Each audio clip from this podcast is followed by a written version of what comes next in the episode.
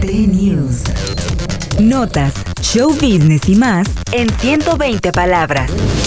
T-News. Y volver, volver. Vicente Fernández, también conocido como el Charro de Huentitán, murió a los 81 años. El cantante mexicano fue uno de los máximos exponentes de la música ranchera con temas como el Rey, Por tu maldito amor, La Ley del Monte o Cruz de Olvido. A través de un comunicado de la cuenta de Instagram del cantante, se dio a conocer sobre su fallecimiento la mañana del 12 de diciembre. El artista nació el 17 de febrero de 1940 en el pueblo de Huentitán el Alto, en las tierras de Jalisco.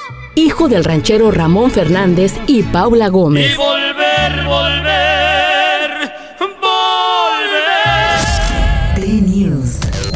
Notas, show business y más en 120 palabras. T-News.